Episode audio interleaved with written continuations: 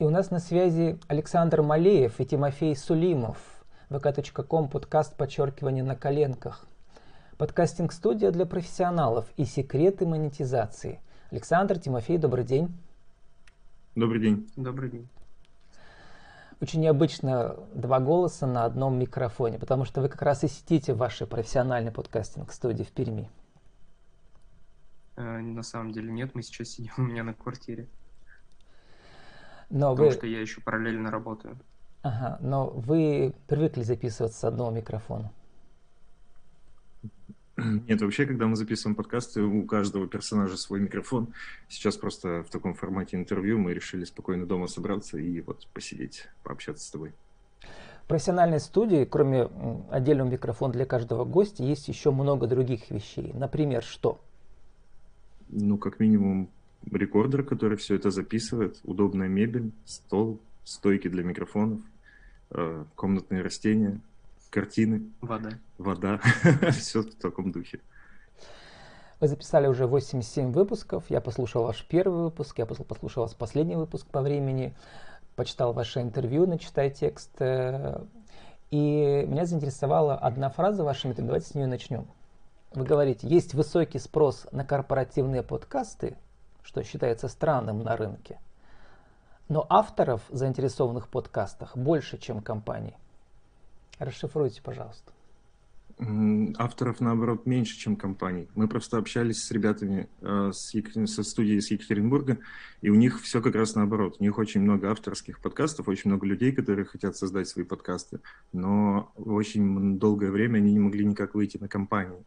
А у нас, наоборот, когда мы только начали, как только организовали студию как бизнес, мы сразу же начали работать с компаниями. При этом авторских подкастов у нас буквально 2 или 3. С компаниями дела намного лучше идут. А я понял, что интересующихся подкастами сейчас довольно много, и, в принципе, журналистов и подкастеров много, да. А вот желающих оплатить производство этих подкастов пока гораздо меньше. Но вот я использую модель уже больше года с моим учредителем, который разделяет мою миссию, или я разделяю их миссию, да, это поддержка миссии предпринимательства, а темы и герои уже от меня. Как вы ищете своих, скажем так, учредителей, точнее заказчиков, да, на цикл подкастов или на один конкретный подкаст? Но если говорить о подкасте «На коленках», то мы в основном берем своих знакомых. У нас просто слишком много их. Поэтому мы решили их по одному, собственно, приглашать и общаться с ними. А что касаемо коммерческих подкастов... Но они в роли гостей у вас, да, ваши друзья и знакомые. Да, да, все верно. А в роли заказчиков кто выступает? В роли заказчиков также близкие знакомые, если говорить про авторские. Ну, то есть это все такие ребята, которые подходили к нам еще, когда у нас не было студии, с идеями какими-то и с просьбой помочь. Вы сказали в интервью, что через год после начала вашего цикла, все-таки 87 выпусков подкаста, это много за 1,5 года, да? Уже около 2 года скоро будет летом у вас. Через год к вам пришел первый рекламодатель, заказчик, и заплатил вам 30 000 рублей. Расскажите про этот момент. Что нужно сделать авторам подкастинг-сериала, чтобы заказчики к ним пришли, в какой момент это происходит и по каким метрикам заказчик понимает, что ему выгодно и стоит начать поддерживать какой-то подкаст? Ты лучше, наверное, скажешь. Ты же коммуницировал. В первую очередь у нас был медиакит. Это такой документик, где, в общем-то, собрано вся статистика, количество наших прослушиваний, география, возраст, интересы, плюс-минус, которые мы могли себе представить у наших слушателей. Ну и, собственно, там же были расценки на наши услуги. Мы проводили опрос даже в некоторые моменты у наших слушателей, что конкретно им нравится в нашем подкасте. Ну, что в смысле они узнают из него. Вот. В этом медиаките указано также, да, во-первых, точная статистика по всем платформам. Платформ этих сейчас много, начиная от самой платформы подкаста ВКонтакте внутри, да, до там Яндекс.Музыки. Я вот использую Anchor FM, который раздает уже на Google Podcast, Apple Podcast, на другие иностранные платформы. Расскажите, как вы меряете статистику, где вы ее достаете и насколько она реально отражает тот интерес к вашему циклу и насколько это интересно рекламодателям, вот эта статистика. Получается, от 3000 прослушиваний за выпуск, я посмотрел у вас в интервью, да, уже начинается интерес, да? Ну, плюс-минус, да. По поводу статистики, насколько она точно отражает, ну, достаточно точно. У нас в основном ВКонтакте мы не очень сильно продвигаем подкасты, потому что, ну... Нам сама площадка не очень нравится. Нам кажется, что она мертва, вот, потому что, когда мы просим, например, нас пофичерить, ну, есть такой инструмент, чтобы выдвигать тебя в топ, как что-то интересное, новое, вот, или, например, новый сезон вышел, вот, нас один раз туда добавили и больше не добавляли, хотя мы видели, что наши, как сказать, ну, другие подкасты попадали туда намного чаще. Там бывали и по 5 раз в этих топах. Вот. Поэтому мы сфокусировались на iTunes, ну, в смысле, на Apple Podcast. Да. Да. И сейчас мы в основном, вот, вся аудитория у нас там. Как продвигаются подкасты самой платформой в Apple Podcast? Вот там тоже мои подкасты публикуются, я как-то этой темой не интересовался. То есть в определенных категориях или как это? Да, в определенных категориях, и там также можно подать заявку на фичеринг, чтобы ты попал в новое интересное, как-то так эта вкладка называется, вот, и получается, можно еще попасть на главную страницу. Ну, там тоже такой абсолютный рандом, что ты заполняешь заявку на 2 недели вперед, и там вот непонятно, опубликуют тебя, не опубликуют, нигде не сказано, по каким критериям это судят. То есть все всегда отправляют и просто ждут чуда, по большому счету.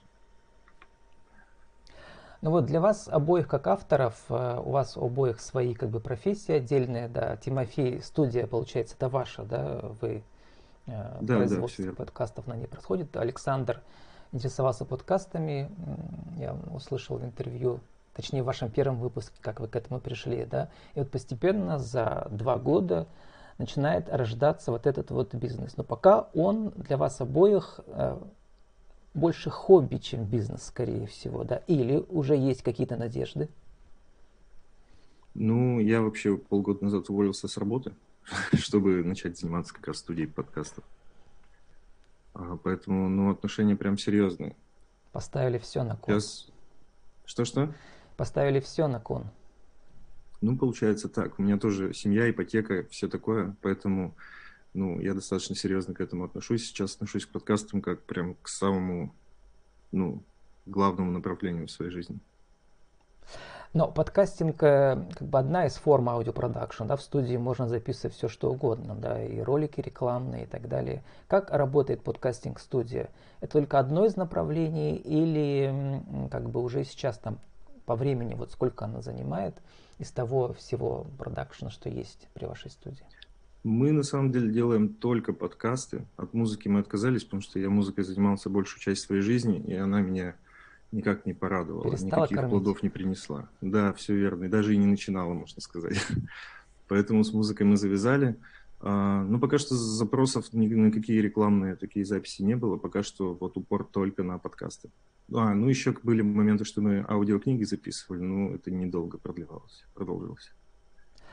Для аудиокниг нужны, соответственно, актеры. У меня недавно был подкаст с актрисой дубляжа российского федерального масштаба. Да, и, соответственно, они тоже сейчас сотрудничают со всеми разными видами бизнесов, от онлайн-рекламы до роликов для телефона и так далее. То есть сейчас фронт работ для аудиомастеров, он довольно как бы такой широкий. Но само будущее подкастинга как бизнеса все еще под вопросом. Даже вот удачные примеры федерального масштаба, да, вот я знаю про студию «Либо-либо», но ее тоже создали как бы раскрученные журналисты или подкастинг-студия, где я сам слушаю подкасты про книги при «Медузе». Это скорее как бы один из отделов, да, большого холдинга.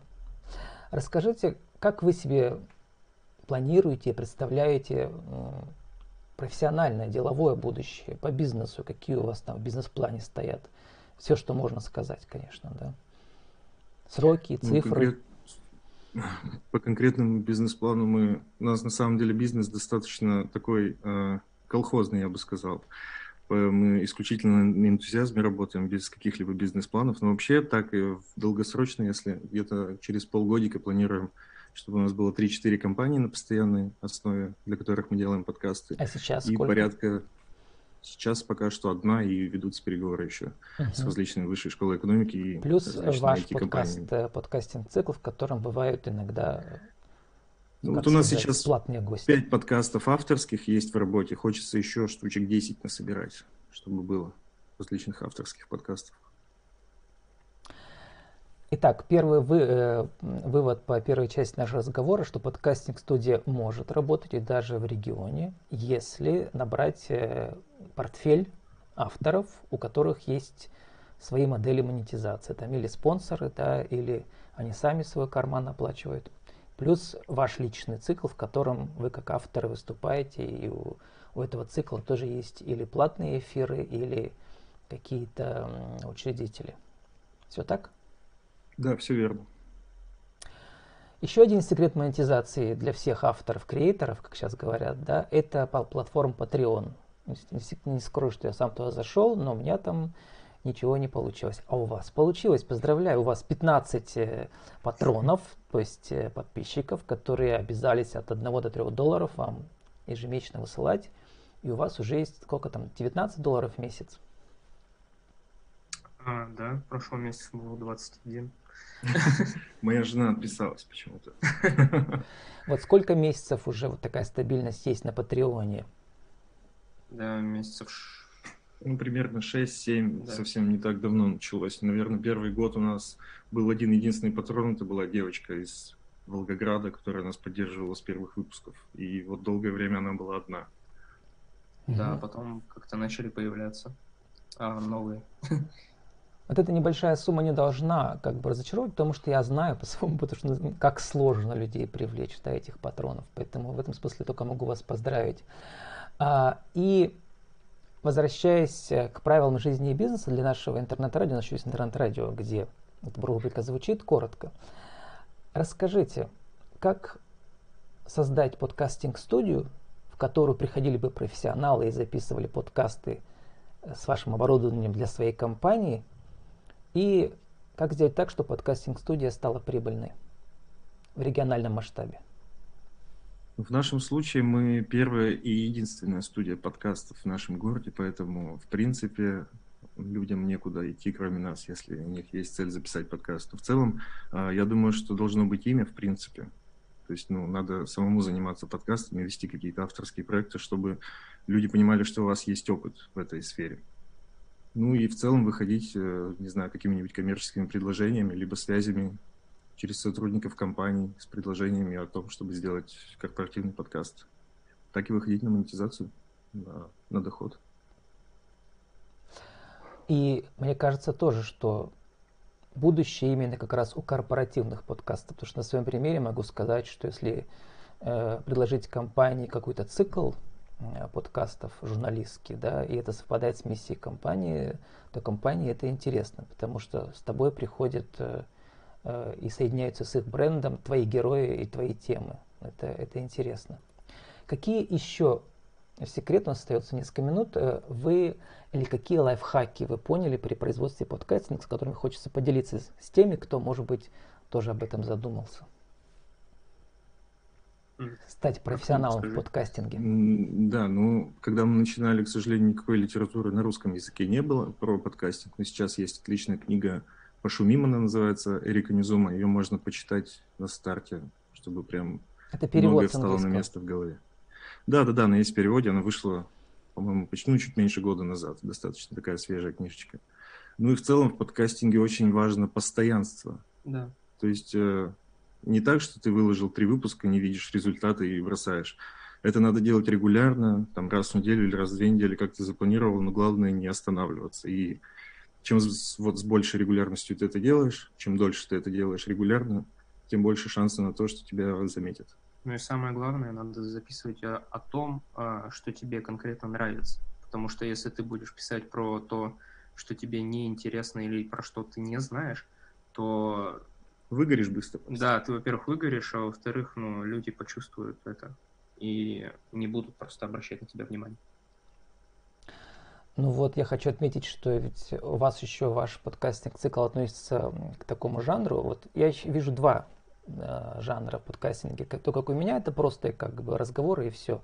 Там или интервью, да, без всяких аудио спецэффектов. А у вас еще аудиодизайн присутствует, как и у многих других федеральных подкастов. Это тоже для многих очень важно, это отдельное искусство. Вы начали с «Игры престолов», обсуждали в первом выпуске «Игру престолов». Я помню, это документальный фильм, кстати, очень хороший фильм был. Да. До выпуска номер 87, в котором к вам пришел Никита Ватиков какой-то, я не знаю, но, видимо, профессионал, да, разработчик мобильных приложений. То есть вы тоже любите героев-профессионалов, которые к вам приходят и делятся секретами мастерства. Изначально, да, вообще заострялись на профессиях, старались пригласить людей как можно более разнообразных из различных профессий. Но сейчас решили делать упор больше на личность, на какие-то мечты, желания, все в таком духе. И как-то поменьше обращать внимание на профессию, потому что, не только работа определяет человека как личность. Все так. Причем вот есть вот одна опасность, про которую хочу упомянуть. Вот у меня все гости выступают бесплатно, а учитель оплачивает мою работу. А если к вам приходит гость, который захотел к вам попасть за деньги, то как вы будете с ними общаться? Вы уже, по сути дела, получается не журналисты, а пиарщики тогда, да? Да, мы точно так же общаемся. Человек же приходит, наверняка зная, что мы за продукт делаем, и зная, в каком формате это проходит. Поэтому... Мы делаем все то же самое, так же, как мы делали для других гостей бесплатно. Ничего не меняется. Скорее просто попасть в ваш клуб. Это плата за вход в клуб. Что-то вроде того. Плата за обложку в Инстаграме. Да, кстати, об обложках в Инстаграме у вас там, по-моему, сколько, 700 подписчиков, 600 с чем-то, да? И у каждого выпуска есть своя обложка красивая, дизайнерская. Вот, это тоже отдельный такой жанр. Мы должны заканчивать. Александр, Тимофей, еще осталось время на вашу аудиовизитку. Еще раз скажите за 30 секунд для нашего интернет-радио. Кто вы, что вы, какие услуги, как вас найти? Александр, Тимофей, занимаемся производством подкаста «На коленках». Это наш первый авторский подкаст. И также студия подкастов «Мнение» в городе Пермь на Пермской, 64. Там мы полный цикл, собственно, обслуживаем от записи, от идей и до дистрибуции непосредственно. И дизайна. Да. А из других городов? Из других городов что? Клиенты могут к вам обратиться? Вот к нам недавно писали из Петербурга с просьбой, о постпродакшене, там видеоматериалы и аудио. Пока ведутся переговоры, это наш первый опыт будет, если он случится, но пока что такого не было. В принципе, реально. Возможно. В принципе, возможно, да. С нами были Александр Малеев и Тимофей Сулимов. ВКонтакте.com подкаст_они на коленках. Подкастинг-студия для профессионалов и секреты монетизации. Александр, Тимофей, удачи вам. Спасибо большое. Спасибо, да.